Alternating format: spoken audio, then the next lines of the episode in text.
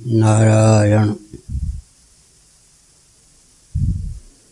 मनुस्मृति और महाभारत में मांस की निरुक्ति दी गई है। माम स स को सह कर लीजिए। वह जिसे आज मैं भोजन बना के पा रहा हूँ जीव रूप से नित्य होने के कारण एक न एक दिन वह भी मुझे इसी प्रकार खाएगा। मांस शब्द का अर्थ यही होता है। मांस शब्द के अर्थ को जानने वाला मांसाहारी हो ही नहीं सकता है। संस्कृत में मांस शब्द का अर्थ गूदा होता है। हिंदी में जिसको हम फल का गूदा कहते हैं, अगर गूदे का संस्कृत में अनुवाद किया जाए तो क्या निकलेगा?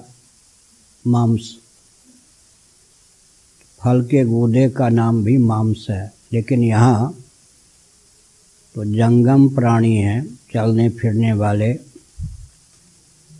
खरगोश इत्यादि, मुर्गी इत्यादि, मछली इत्यादि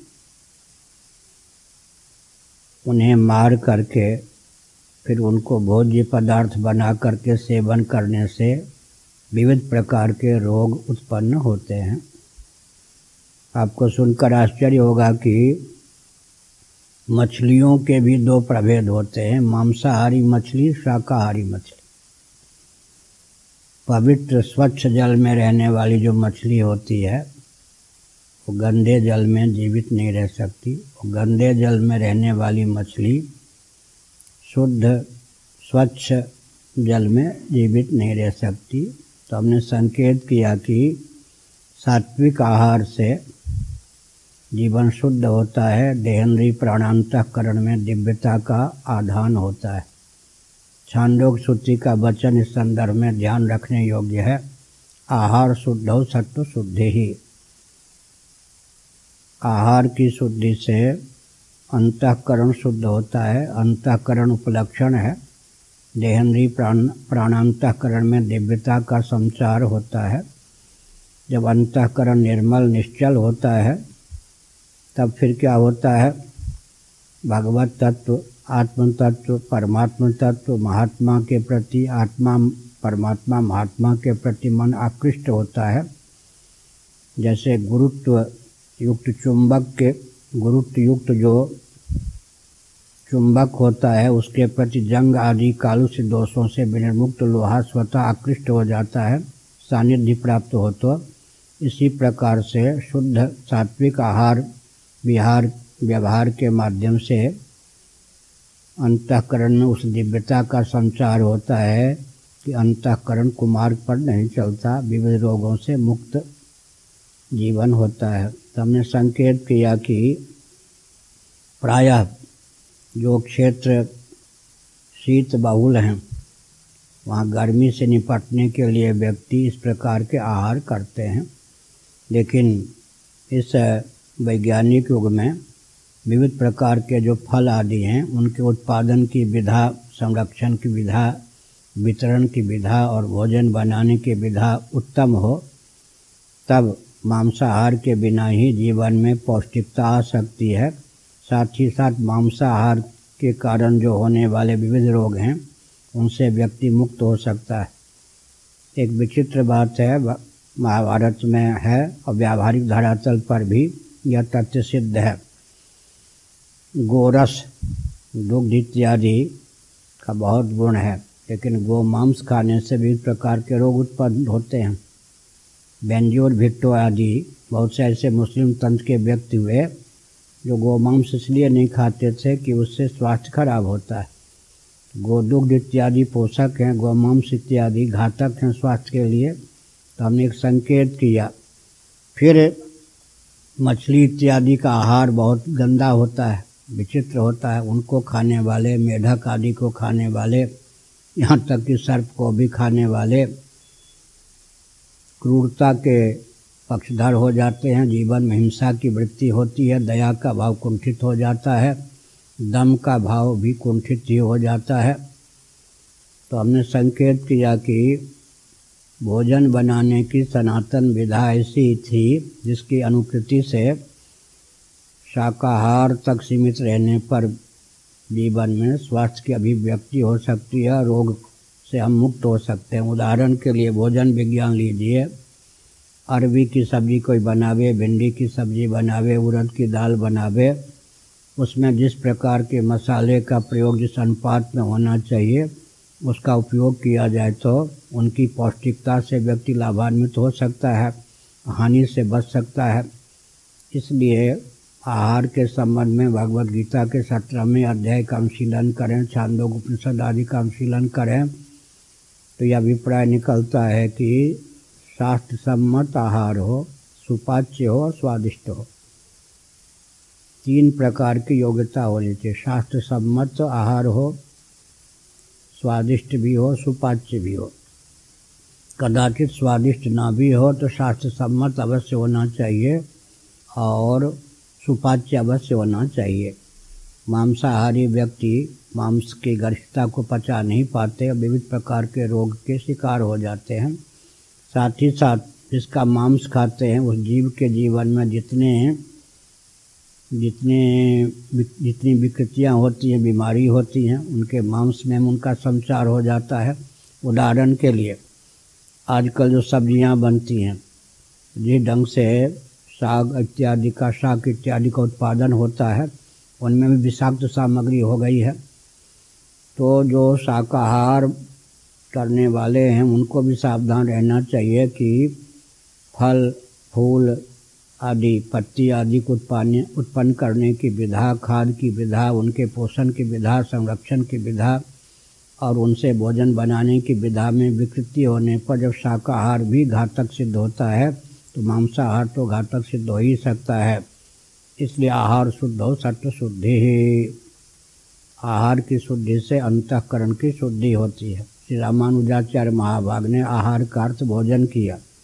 भगवत पाल शंकराचार्य महाभाग ने विस्तृत अर्थ किया। शब्द, स्पर्श, रूप, रस, गंध, ये भी हमारे आहार हैं। इनके अभिव्यंजक जितने संस्थान हैं, वो भी हमारे आहार हैं। अर्थात पुण्योगंधा दिव्य गंध और उनसे युक्त वस्तु, ऐसे ही दिव्य रस उनसे युक्त वस्तु, दिव्य रूप उनसे युक्त वस्तु, दिव्य स्पर्श उनसे युक्त वस्तु, दिव्य शब्द उनसे युक्त वस्तु का हम ग्रहण करें। पाँचों ज्ञानेन्द्रियों के माध्यम से शब्द, स्पर्श, रूप रसगंध और उनके अभिव्यंजक संस्थान जो शक चंदन व्यंता व्यंजनादि हैं, सब शुद्ध हों तो जीवन शुद्ध होता है। हमने एक संकेत किया। सप्त धातुओं की संरचना आहार के आधार पर होती है। उपनिषदों में विस्तार पूर्वक चरक संहिता इत्यादि में विस्तार पूर्वक इस तथ्य का उल्लेख किया गया है। सप्त धातु में विकृति होने पर केवल उस व्यक्ति तक ही जीवन का प्रभाव नहीं रहता, उसकी संतान में भी उसका प्रभाव रहता। है साथ साथ पीढ़ी तक आहार का प्रभाव रहता है। मातृपक्ष, पितृपक्ष में ये सप्त धातुगत दोष वंश परंपरा से भी प्राप्त हो जाते हैं। इसलिए सनातन वैदिक आर्य महर्षियों ने जो मार्ग प्रशस्त किया शुद्ध आहार का, उसका अनुगमन करना चाहिए। सनातन वैदिक आर्य हिंदुओं के यहाँ सनातन शास्त्र सम्मत परंपरा प्राप्त, भोजन, वस्त्र, आवास, शिक्षा, स्वास्थ्य, यातायात, उत्सव, त्यौहार, रक्षा, सेवा, न्याय, विवाह आदि के जो प्रकल्प हैं इस रॉकेट कंप्यूटर एटम मोबाइल के युग में भी न केवल दार्शनिक, अपितु वैज्ञानिक और व्यावहारिक धरातल पर भी सर्वोत्कृष्ट हैं। इस तथ्य को समझ करके सात्विक आहार, भगवत गीता में तो बहुत विचित्र बात है। आहार, विहार, व्यवहार सब कुछ युक्त होना चाहिए। युक्त आहार आहार, विहार, व्यवहार सब कुछ यहाँ तक कि गाढ़ी नींद भी उत्तम ढंग से प्राप्त हो। सैया इत्यादि पर विचार किया गया है। स्वप्न भी उत्तम ढंग से प्राप्त हो, शयन भी उत्तम ढंग से प्राप्त हो, जागृत स्वप्न सुसुप्ति को व्यवस्थित करने के लिए, मन को व्यवस्थित करने के लिए, जीवन को व्यवस्थित करने के लिए जो सनातन विधा है, उसका अनुगमन करना चाहिए। अंत में मैं संकेत करता हूँ, मनुस्मृति का एक वचन बहुत महत्वपूर्ण है। बहुत से व्यक्ति परिसंख्या विधि का आलंबन लेकर मांस का सेवन करते हैं। परिसंख्या विधि पूर्व मीमांसा की दृष्टि से महत्वपूर्ण शब्द है। इसका अर्थ होता है, अगर कोई आहार, निद्रा, मैथुन इत्यादि का विशेष पक्षधर है, एकाएक दूषित आहार को, मांस इत्यादि को नहीं त्याग सकता परिसंख्या विधि, अर्थात मांस में किसका सेवन करें, किसका नहीं। एक पत्नी व्रत तक सीमित रहें। देव अन्यों के शील के अपहरण का प्रयास न करें और अपनी पत्नी का भी मर्यादा की सीमा में सेवन करें। निद्रा के लिए भी कहा गया, क्या कहा गया कि दिन में न सोवें, सूर्योदय के बाद न सोवें। तो हमने एक संकेत किया कि स्वभाव सिद्ध जो आहार निद्रा मैथुन में जीव की प्रीति प्रवृत्ति है, उसको भी परिसंख्या विधि के अनुसार व्यवस्थित करने का मार्ग प्रशस्त किया गया है। मनु जी का इस संदर्भ में कथन है कि निवृत्ति तो महाफला। प्रवृत्ति का पर्यवसान निवृत्ति में हो, निवृत्ति का पर्यवसान निवृत्ति अर्थात मुक्ति में हो, तब जीवन की सार्थकता है। लेकिन चीन आदि में जो आहार विहार में विकृति आ गई, उस, उनके संपर्क में आकर, उन व्यक्तियों के संपर्क में आकर, भारत आदि में आहार विहार में जो विकृति आ गई, उसके प्रभाव से क्या होता, जीवन ही अस्त व्यस्त हो गया है। अतः प्रवृत्ति का पर्यवसान निवृत्ति में हमने एक संकेत किया। आहार, निद्रा, भय मैथुन। धीरे धीरे मैथुन में भी मर्यादा का सन्निवेश होता है। उच्च श्रृंखलता से बचने के लिए आहार में भी। तो श्रीमद् भागवत में एक विचित्र बात है, मनुस्मृति में विचित्र बात है, महाभारत में विचित्र बात है, अनुभव के द्वारा भी सिद्ध है कि जीव ही जीव का आहार होता है। जीव के दो भेद हो गए स्थावर जंगम जगदीश चंद्र वसु जिन्हें यांत्रिक विधा का आलंबन लेकर तरुलता गुल इत्यादि जो उद्भिज्य प्राणी हैं, स्थावर प्राणी हैं, इनको भी जीव सिद्ध किया है। कर्म विपाक के फलस्वरूप जीव इन शरीरों को धारण करता है। तो हमको जीवन यापन के लिए आहार के रूप में स्थावर प्राणी तो चाहिए। उनमें भी कहा गया सन्यासी जो हैं वे दांतबन तक न तो रहे एक डाल भी कई शाखा भी न तो रहे बहुत कुछ है, सन्यासियों के लिए पूर्ण हिंसा का है। जिनको अधिकृत माना गया है, उनको भी भोजन आदि बनाने में जो किंचित हिंसा होती है, उसके अपनोदन के लिए पंच महायज्ञ का विधान है बलिवसुदेव इत्यादि का। तो हमने एक संकेत किया कि स्थावर प्राणियों के बिना तो जंगम प्राणी भी जीवित नहीं रह सकते। निसर्ग सिद्ध कुछ ऐसे जंगम प्राणी होते हैं, जो तो जंगम प्राणी का आहार करते हैं। जैसे सर्प कहीं मेढक जिसको कहते हैं, उसको सर्प खा जाते हैं तो बहुत से ऐसे देश हैं कि मेढक सर्प को खा जाता है। ये भी है। तो जंगम प्राणी, बहुत से ऐसे हैं, सर्प इत्यादि, छिपकली इत्यादि, जो जंगम प्राणी का आहार करके ही रहते हैं। मनुष्य में भी दो प्रभेद होता है, और दो प्रभेद क्या है? एक जंगम प्राणी को भी पा लेने वाले, एक स्थावर प्राणी को विधिवत पाने वाले। लेकिन एक विचार करें कि हमारी जिहवा के ढंग से बनी आप देखिए, बिल्ली जो पानी पिएगी, कैसे पिएगी? भूख लगा के या ऐसे ऐसे जीप से? शेर जो पानी पिएगा, मनुष्य जो पानी पिएगा, भूख लगा के या नहीं? जो घूट लगा के पानी पीते हैं, वो स्वभाव से शाकाहारी होते हैं। उनको शाकाहारी होना चाहिए। जीव लपलपा करके जो पानी पीते हैं, वो मांसाहारी स्वभाव से होते हैं। बंदर शाकाहारी या मांसाहारी है, उसके बाल में जो लीक जू फट जाते हैं, उनके संविधान के अनुसार फलाहार है। यो नोच के खा लेते हैं।